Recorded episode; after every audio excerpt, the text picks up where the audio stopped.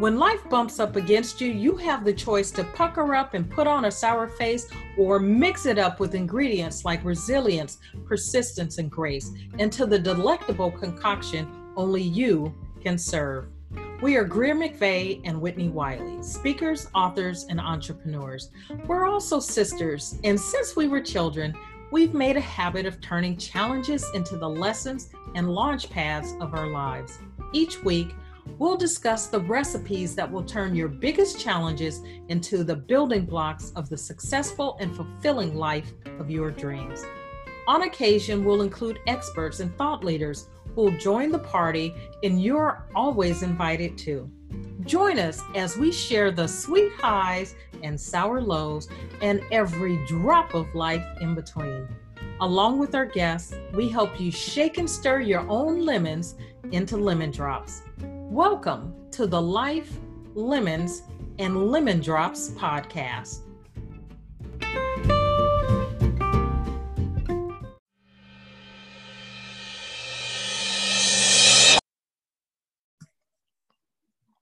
Hi, and welcome to another episode of Life, Lemons, and Lemon Drops. I'm Whitnie Wiley. And I'm Greer McVeigh. Hi, Whitnie. Hello, Greer. How are you? I am well. I, you know what? You know what I did yesterday? I do what not I, know what you did. I, well, I did last night. I went out with some girl. Okay. I went out with some girlfriends. Okay. And we went to, we did three things. We went to an art show, then we went to dinner, and then we went, well, to a bar. but, and we, it was like, it was the first time in over a year that I was inside without a mask. Okay. It was the most daunting. it was so it was daunting because I was like, I well, all three of us, me, me and my two girlfriends, are fully vaccinated. Okay so you know and so now the you know the cdc and the president have you know put out that if you're fully vaccinated you can be outside um and then you can sort of be inside but you still want i think well i don't know if you're supposed to wear a mask if you're inside but you're still supposed to social distance and all of that.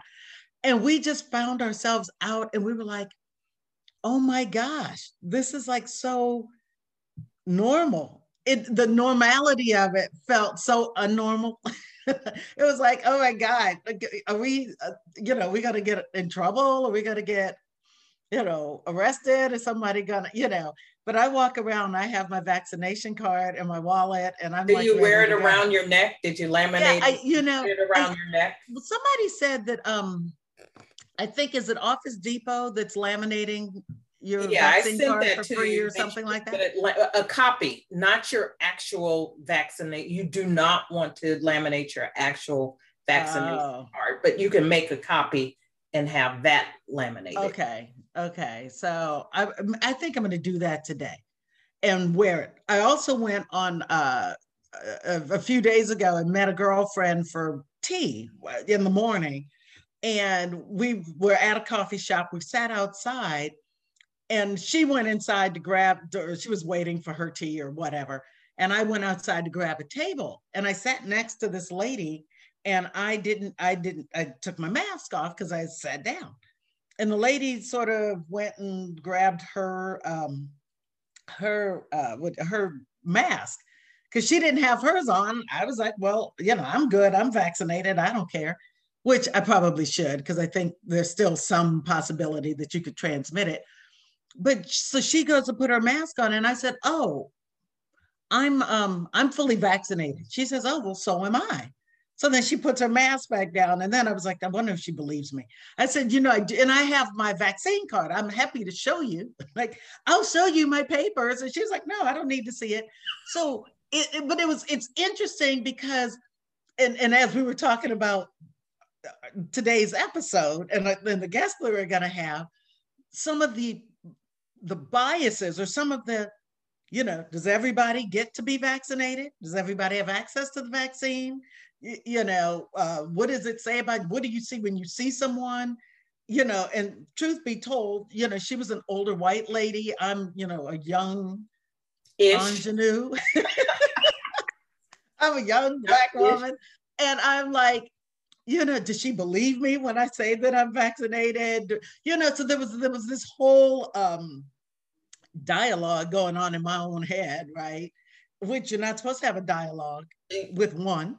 Well, that would be a you monologue. Can't, you can't really have a dialogue with one, but it's interesting. exactly. It's interesting that you say that, and it does tie in with our topic today and our guest because you're experiencing and living that yourself, right? This sort of what is the bias that's going on around the vac the the virus and the vaccine and whether or not you have been and what people are thinking about people who are getting vaccinated and people who are vaccinated thinking about people who aren't vaccinated yep. and whether or not to carry around with you you know a, your papers. your papers right? Yeah. Yeah. This whole and, thing. but, yeah and it's like what do you because because frankly at this point and i and i shouldn't and and and hopefully um Sejal will will absolve me of this but I, you know it's like you know what? If you don't have a vac, if you or if if you haven't gotten a vaccine or if you don't want it, I won't say haven't gotten because everybody hasn't had the opportunity. But if you're resistant to it, and not just be, not because you're an anti-vaxxer, that's a different, you know, people that don't have any of the vaccines. But if you've gotten all the vaccines up until now, but all of a sudden now you're making some sort of political statement, I have some feelings about you.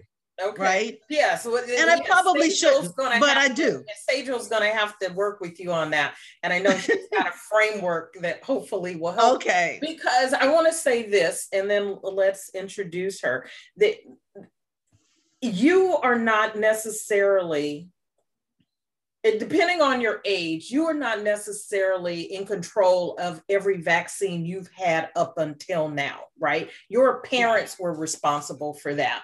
And so having it, being at the age of majority where you get to make a decision about your body moving forward which is one of those things, right? Where we want to talk about having control of our bodies and in one context, and this is on both sides of the spectrum, and then not allowing people to have control of their bodies in another context, right? And yeah. and so anyway, enough of that. Let's introduce Sejal Thakkar. She is the Chief Civility Officer with Train Extra. And um, she's got a very interesting story. And I think you will find a career that she has crafted for herself that is unlike the careers most people have, right? I don't, I don't, she's the only person I know who does what she does the way that she does it. And I am a big believer in doing work that you love, figuring out your purpose and moving forward with that. And that's exactly what Sejal has done. So, Sejal, welcome to Life Lemons and Lemon Drops. How are you today? I'm good. Thank you so much for having me. It's it's a it's, pleasure to be here with both of you. It's my pleasure. Our good pleasure. I'll also let Greer speak for herself. It's my pleasure, certainly. it is our pleasure. I'm certainly happy happy to have you here. so um I mentioned you are the chief civility officer. Before we get into sort of your story, what exactly is that and what is it that you do? Yeah, so uh, you know, I started my own business three years ago, and I gave myself that title, Chief Civility Officer, because I've been a attorney, a licensed attorney in California since about 2003, and the area that I focused in on was employment law, and I saw a lot of incivility in the workplace. And so my goal for starting my company was to really take on the education, the training function to help empower both employees and employers on how to create workplaces of civility. So I call myself the chief civility officer because I want organizations to proactively bring me in and let's properly give your employees the skills that they need or to create psychological safety at your company so that we don't have to end up in court because by the time you end up in court it's just way too late to help anybody right so we want to be proactive about it Absolutely, absolutely, and and we have that in common. Um, being attorneys. And so I certainly understand that whole concept of incivility, not just in the workplace, but you know, at least a perceived incivility amongst lawyers. I was in the political space. Greer is very interested in politics. There's a lot of incivility in that, and a lot of incivility right now in our country. And so I know that a lot of that stems from this topic of bias and um, the work that you're doing. So you've got an experience um, that you share in your TED Talk. Um, you were a TED Talk. Um, what was the name of the particular crew?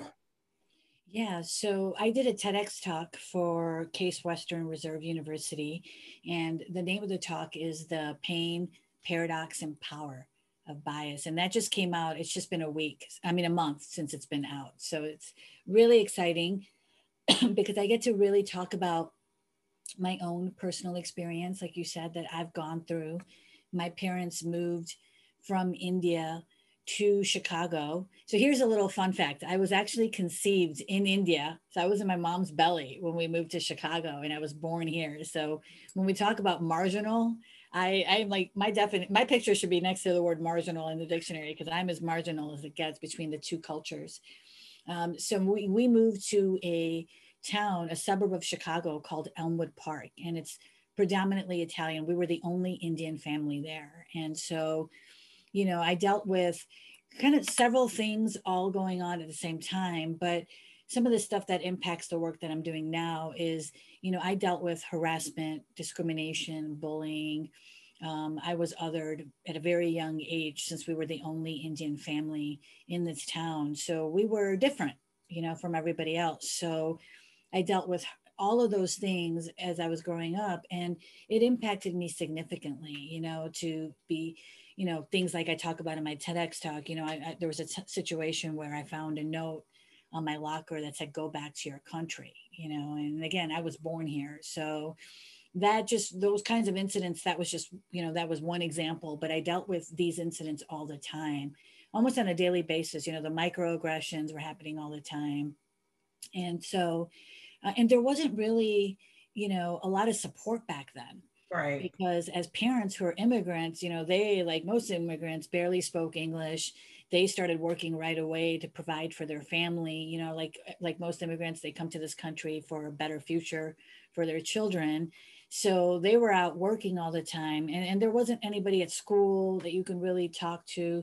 People you think that they're going to be your allies, you know, they really didn't. You know, it's much easier to say you're going to be an ally than actually do it, right? So so, you know, my dad was really the one person that was there for me through these situations. I was really close to my father and a lot of conversations with him about just feeling like helpless and not being able to control the situation, not being able to change the situation. Why is this happening? You know, always asking tons of questions, trying to figure out like what was going on. And he gave me a lot of good advice, you know, and that really sort of helped me come up with just a different view of how to look at the situation because oftentimes when we're dealing with it ourselves it's hard to see the big picture or see right. other perspectives especially those that are opposite than us you know and as a kid going through it i was filled with a lot of anger and i was fighting back you know and and um you know i was going down a path that probably wasn't going to end up in a really good place had i not stop myself and seeing that this is this is a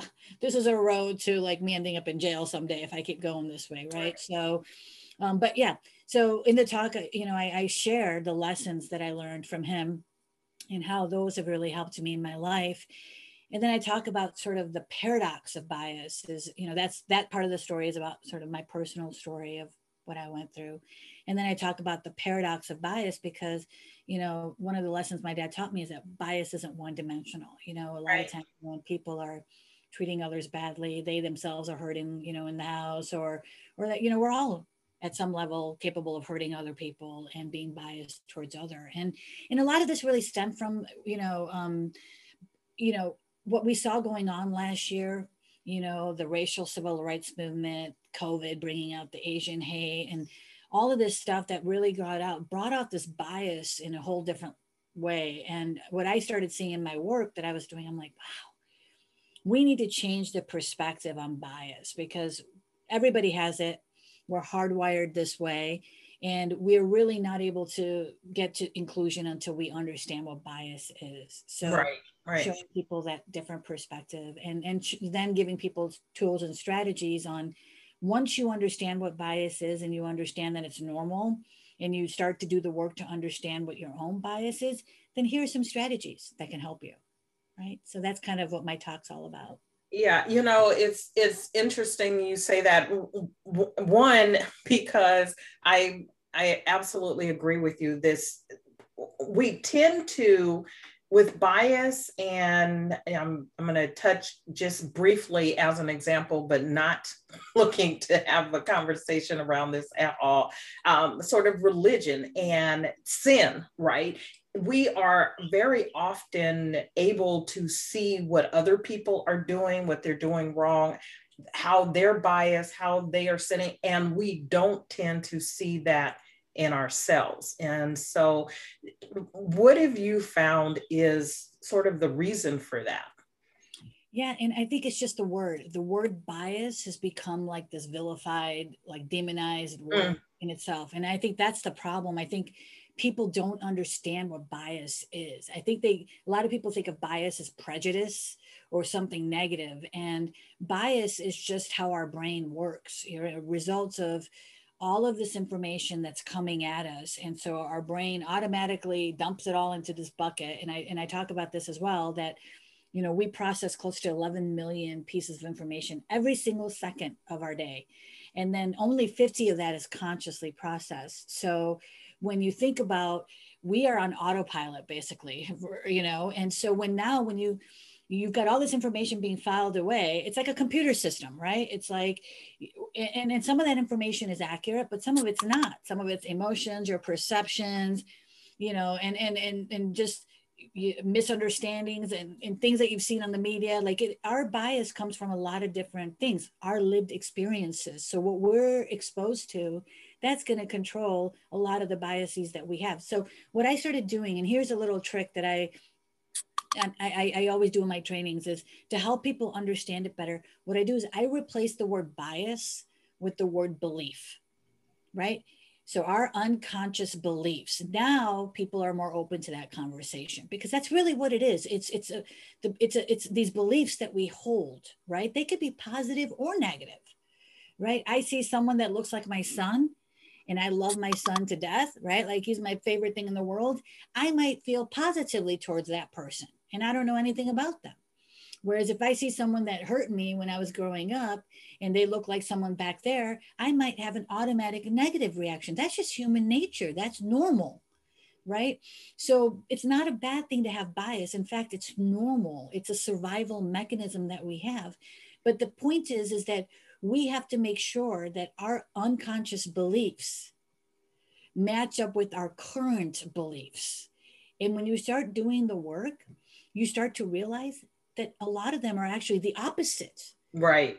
of what we're doing. So when i talk about my own situation i was harassed by italian kids at school. Now if i'm interviewing for a job and an italian person walks in that has nothing to do with what i went through but i'm going to automatically just because of my experiences i might feel an initial negative reaction towards that. Oh god not another italian person right? I might feel that that's normal because I was harassed for it for a number of years in my life, right? But now the point is, I have to now consciously stop to slow down the thinking, slow down the belief, and say, wait a second. Sejal, that this has nothing to do with that person. So let's, tr- you know, make sure that we consider this candidate that's sitting there in front of me because of their skills, their abilities, what they bring to the company, not the fact that they remind me of something that happened years ago. So it's just a matter of making sure that are my unconscious beliefs, these hidden beliefs that happen in a blink of an eye, do they line up with where I currently, where what I believe right now? If they do, you're fine. But if they don't, you know, a lot of beliefs that a lot of people's beliefs have changed this past year because of the things that we've gone through. So now that their beliefs are changed, they want to make sure their actions line up with their current beliefs. Right? And so the, the strategies that I share in my video are really about just slowing ourselves down to consider are we acting in, con- in, control with what we currently believe? And and oftentimes when especially when we're dealing with people that are different than us our biases kick in even more right? I mean think about it. We've all been there. You're at a party and you see somebody walk through a door. You don't know anything about them but you start making all kinds of assumptions about that person right? They must drive this kind of car, or they look like they work at a tech company, or you know, by the way the clothes that they wear, the hair color that they have, their tattoos. We start make we make judgments about everybody. It's normal, but it's one thing to make the judgment, and then it's another thing to then act on it, right? And so we really that's what we're trying to do is make sure that we take into account. And then the other thing that's very important, and I don't even talk about this in the in the talk as much um, and if I get a chance to do another TEDx talk, that's going to be the topic is going to be microaggressions because when you have these unconscious biases, they result in microaggressions. And these, again, a lot of the a lot of people throwing that word around, but I don't think people really truly understand what that means. Microaggressions, it's unintentional behavior, right? So it's it's you because you have these unconscious beliefs or biases, it's going to trigger certain behaviors that happen without you even knowing it. So if I have a bias towards somebody in front of me and I don't even know that bias, because a lot, a lot of these unconscious biases are hidden from us until we do the work to realize what they are. But let's say I have, you know, um, when I took the implicit association test, right, which is one way you can learn about your own biases, I was doing a version of it and I learned that I have an unconscious bias against boys or men wearing pink right? So somewhere along the way probably my mom let's be honest told me that boys shouldn't wear pink right? Or society has made that you know thing where pink is for girls right? We see dolls with girls. You don't see doll male dolls with pink on right? So there's a lot of reasons why that unconscious bias is there. So i learned that but i never knew that before i took that test. Now that i know that I can be more conscious about it. So if, if I'm interviewing and one person walks in and has a pink tie, I can gently remind myself, hey, Sejal, oh, by the way, check that bias at the door. And again, back to making the decision that's in line with what I currently believe. So there are strategies and it's it's simple strategies. Now, I'm not saying it's easy it's not about getting rid of our bias. That's not what this whole thing is about. It's about understanding it. It's a part of who we are. And then coming up with ways to help you minimize the harmful effects of that bias. Well, let, let me ask this. Um, so, first of all, that's good to know. The bias is not a four letter word, or bias is a four letter word, but it isn't that kind of a four letter word, right? So, having bias in and of itself is not only natural. It's just not bad.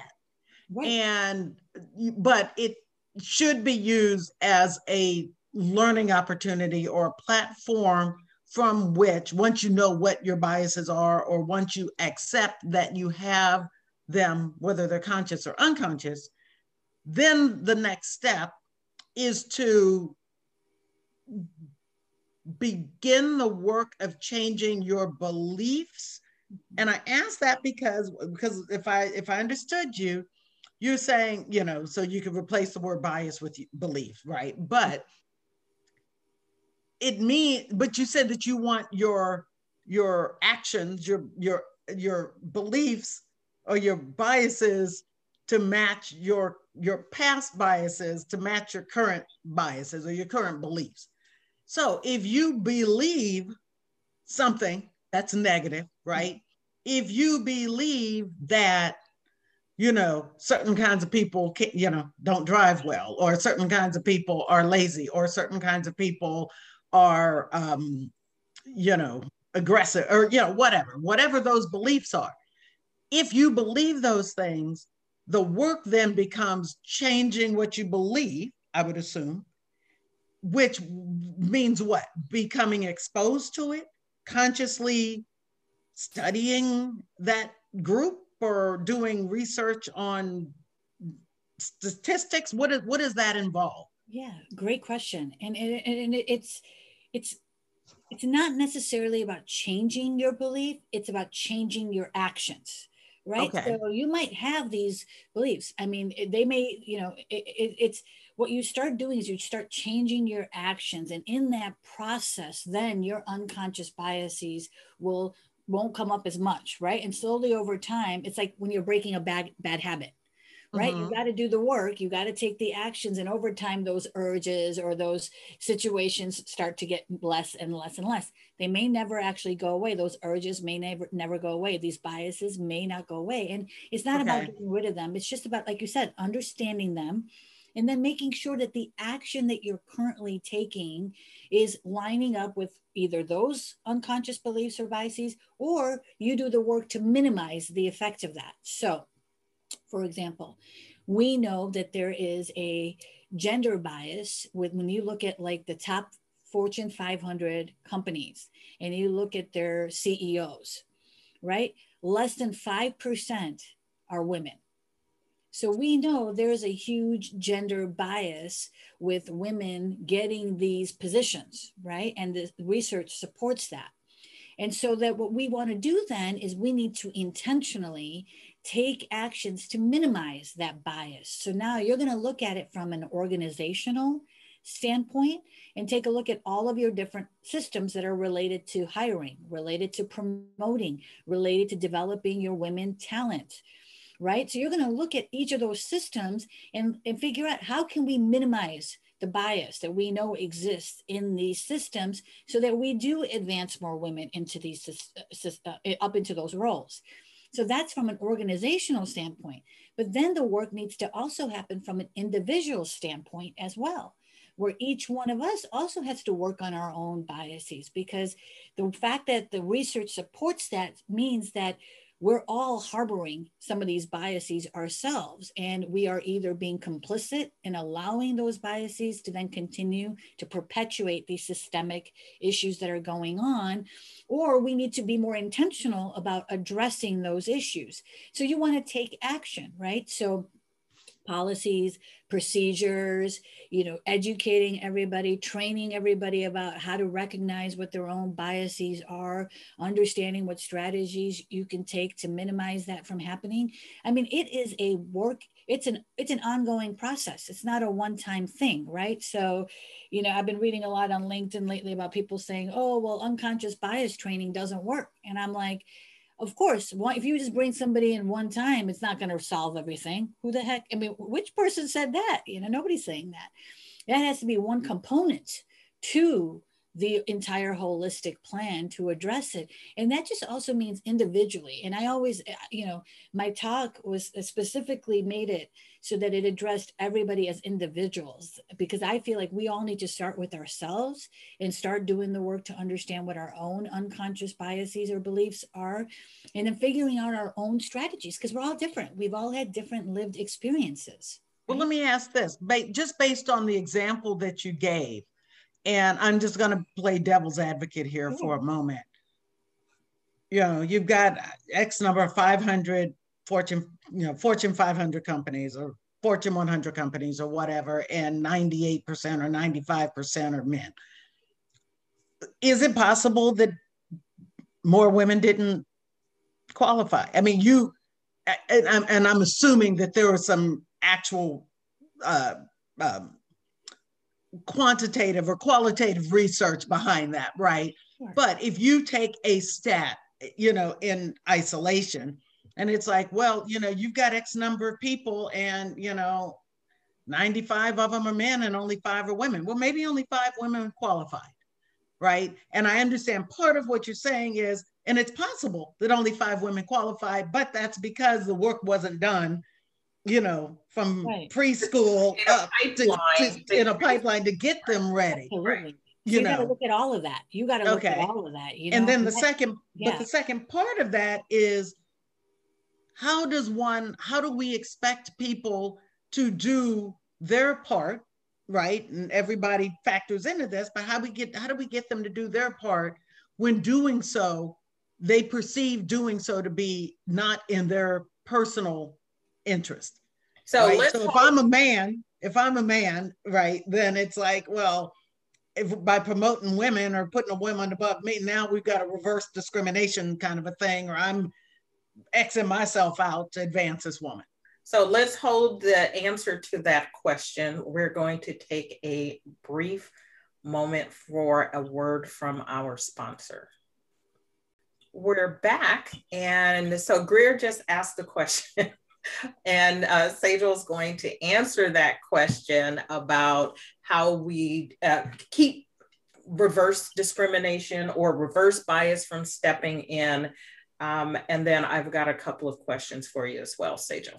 Yeah, and, and you know, look, it's it's there's always going to be resistance when you're trying to make positive change, right? But this is why it's so important to, to really get everybody focused in on that we are striving to create cultures of dignity and respect for everybody, right? So that everybody has fair access to certain opportunities, certain positions, certain roles within the company. So if we just focus in on the example that we're talking about, sure, there are going to be some people that are going to say, well, that doesn't benefit me to do this work, right? But again, when you look at the culture of an organization, it's made up of its people.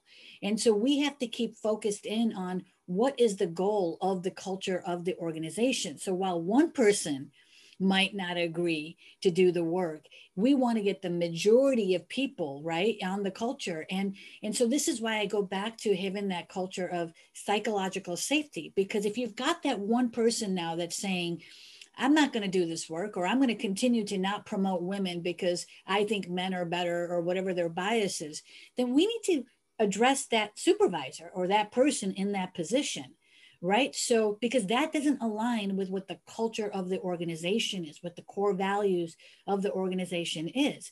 So, that person can go take their bias and their beliefs somewhere else.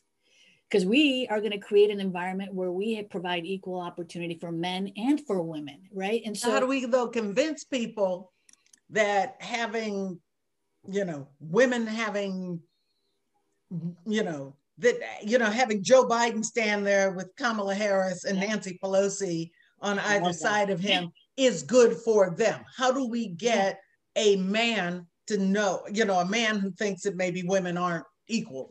How do we get him to believe that, or how do we get, um, you know, a a, a, a person, a, a, a white person, to recognize that when black people or people of color are lifted out of poverty or out of you know the equal status that that's good for him. How do we show it benefits us all?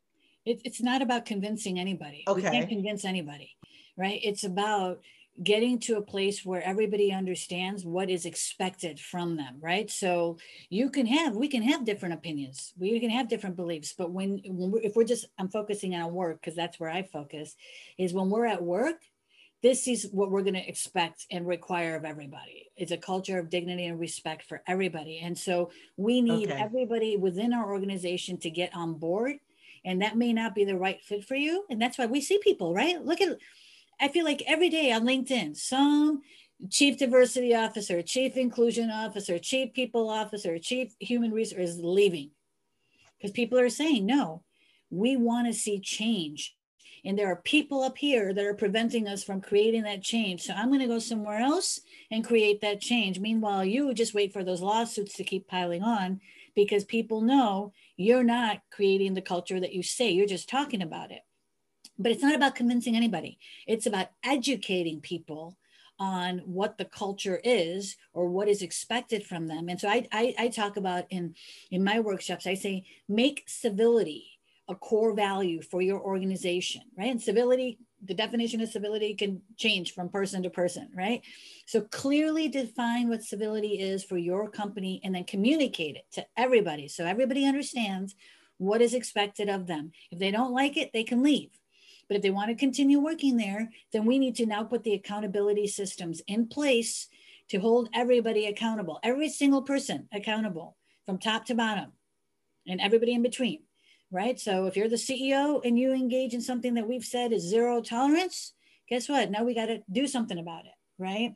And Good if you're point. if you're uh, you know whatever and you engage in a microaggression, then here's how we want you to deal with it, right? So it's about then educating people and giving them the skills because as an attorney, that's what I saw is that most time people were good people. They were well intentioned but they were dealing with these microaggressions or they were dealing with these rude in you know behaviors and they didn't know how to react in those situations. And so then they either didn't do anything about it. They said okay you know what? It's gonna it's just gonna go away on its own. And we all know it never goes away it's on, on its own. It continues to fester and fester and fester until it turns into a conflict right? And okay. then I, I also think about you know going just going back to your question obviously you can tell i'm really passionate about this but going back to your question again, it's not about convincing anybody because it, it really has to be a situation where people are empowered and then they choose you know and and, and i say that because i see a lot of people trying to shove things down other people's it's not working. In fact it's hindering us from making progress. It's not about you know and, and i tell people look you know i understand we are emotional right now. This is not easy work but i'd rather you step out take a break, take care of yourself, do what it would, you know, you know, for a lot of us that have gone through it, we've dealt with bias and we've been, you know, dealt with microaggressions our whole life. It's draining. It is. It is. And, and I appreciate you saying that it isn't about convincing no people. It's no. like I don't have to convince you that the sky is blue, right? The sky is blue. It is what it is. And if you don't want to buy it, you think it's purple or you know, a hazy green or whatever, then you you have that belief. You you right. you do you. Totally. Right. But it's like it, we can't stop moving forward or That's advancing right. the work because yeah. you've got something in your head where you refuse to believe the reality. So he, here's a, a thing I want to just add to this conversation about convincing people um, and and talking about cultures in the in the work that you're doing, Sejal, is that the data also suggests that diversity improves the bottom line, and for those people for whom holding others accountable and one I mean, everyone should be holding everyone accountable. That right it's a it's a it's a team sport uh, without being a karen. Don't hold them accountable that way. No. No, I'll call the police because somebody. No, according know. to the the values of the the particular culture that you're in, but ultimately the the bottom line is improved when you have a diverse workforce. So whether it's women or people of color or different thought processes, whatever it is, shared values but diversity of thought and and the the other part. Um, so I agree. Convincing shouldn't that shouldn't be the goal, but understanding how this ultimately is for the benefit what, what is it from star trek? It's for the needs of the many outweigh the needs of the one right?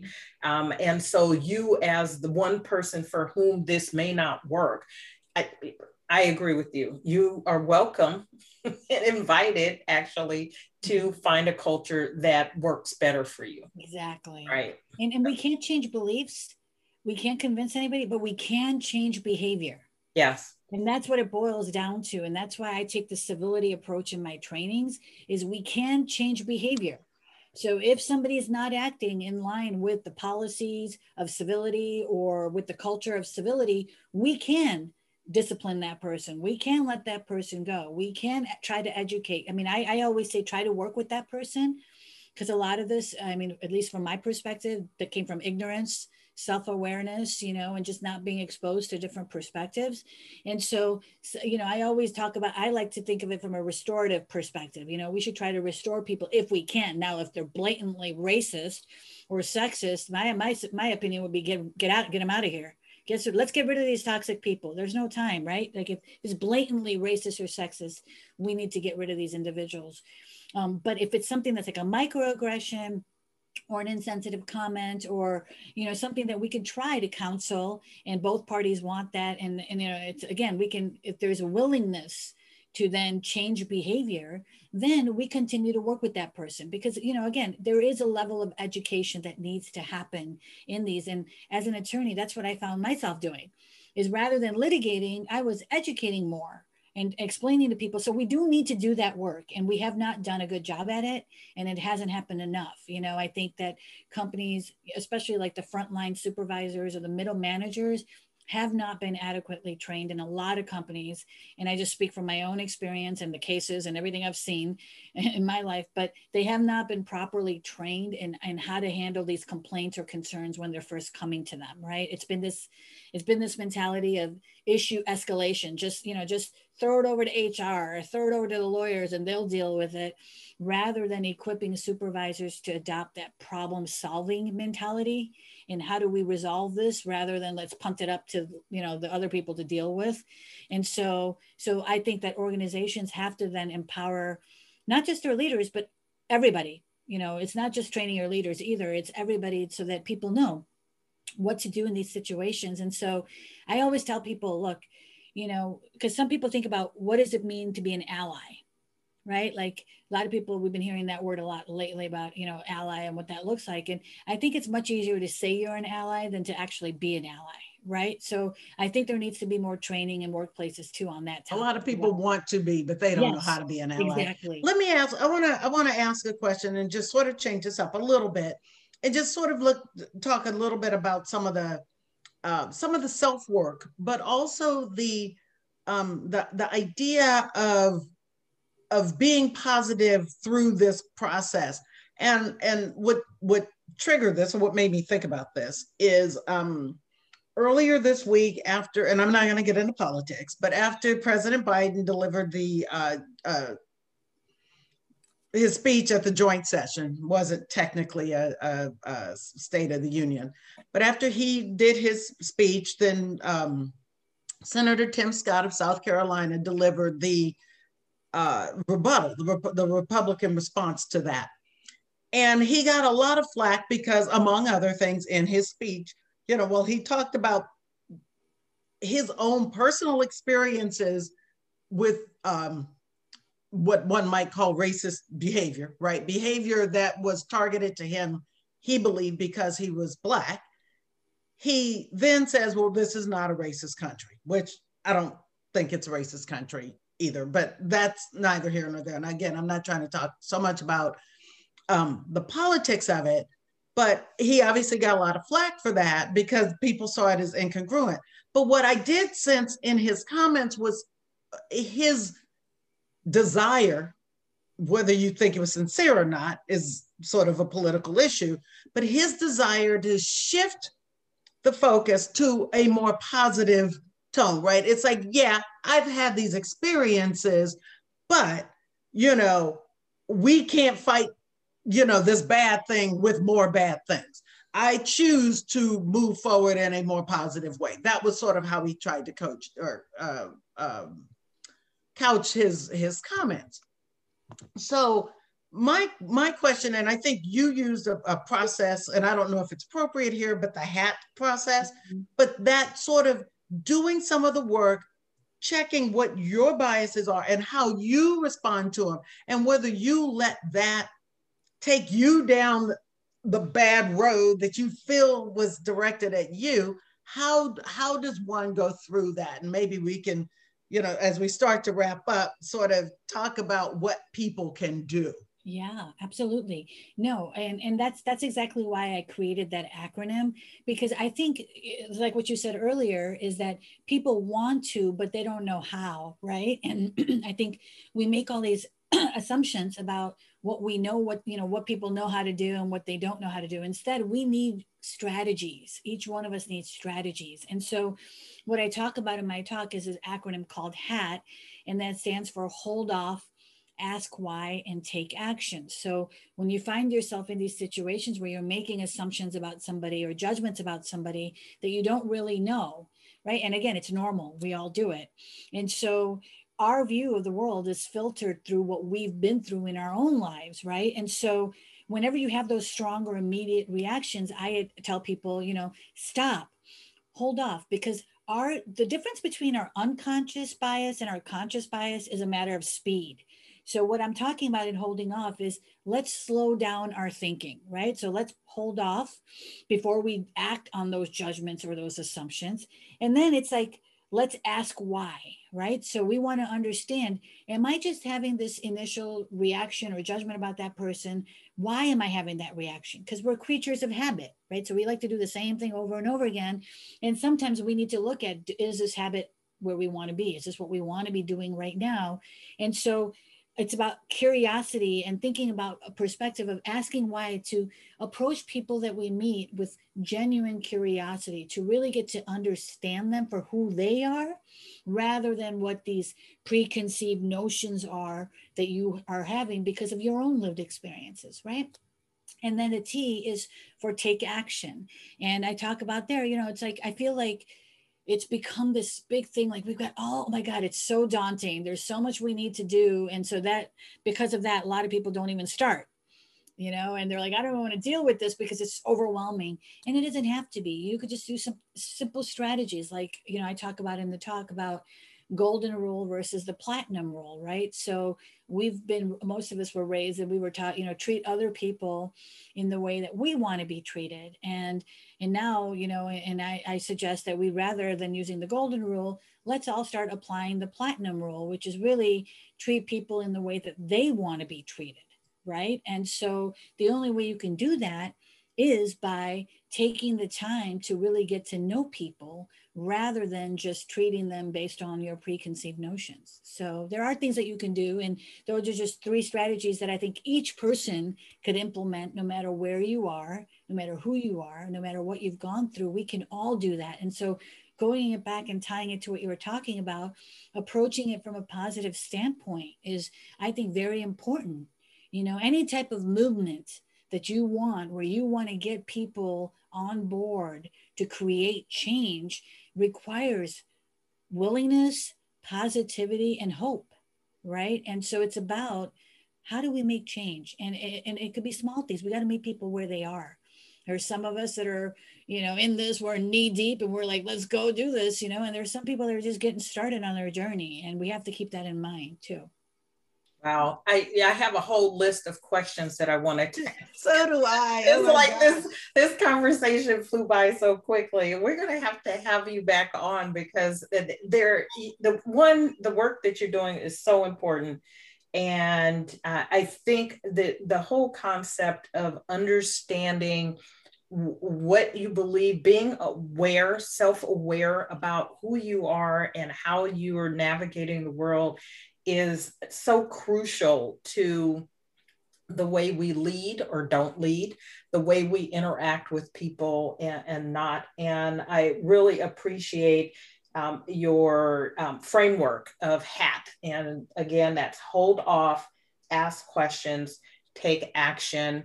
And I almost agree with you on the platinum rule. Here, here's my my um, my trepidation. Some people want to be treated as king, and that's not possible. so you, you have to be aware of how people want. You got to draw your boundaries with respect and th- that, but maybe not king. So, Sejal, thank you so much for joining us. Um, it was a pleasure having you, and I, I learned a lot. In you and I have had conversation. I follow you on LinkedIn. I would say um, if someone wanted to um, reach out to you and have you come in and do some work with them and their um, company, how would they get in touch with you? Yeah, so LinkedIn is the, the one platform I'm on right now. I'm very active on there. You can contact me through there, or you could just go to my uh, company website, which is trainxtra.com, and it's T R A I N X T R A.com. So it's train extra, no E, um, dot com. Cool. We have to have you back, like, I don't know, next week. I mean, this has really been I I do like Whitnie said. I have a whole list of questions as we've been talking that I'm like, you know, this it just speaks to the times. The work you do speaks to the times that we're in on so many levels, on an economic level, a political level, a cultural level, a social level, and we cannot, as a nation, get, you know, as Dr. Martin Luther King would say, to the promised land until and unless we have a willingness to do some of the work. And as long as there are people that are like, well, I can't do the work because if I do, you know, you're not doing the work, you know, it becomes this, you know, I I, I can't do more than you're gonna do. Mm-hmm. And you know, and at some point we all have to call truce and move forward from where we are and and and get there together. So, but I really thank you for coming. This has been amazing. Absolutely. Thank you. And if you want to uh, reach out to Sejal, we will have her contact information and her bio in the show notes. So thank you for joining us for this episode of Life, Lemons, and Lemon Drops.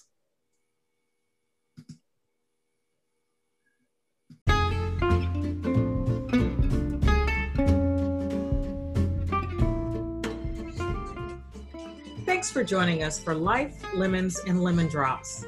If you like our show, please share with your friends. And if you haven't already, subscribe, rate, and review the show on whatever platform you listen to this podcast. Your questions, comments, and feedback are welcome. You can find out more about us at lifelemonslemondrops.com.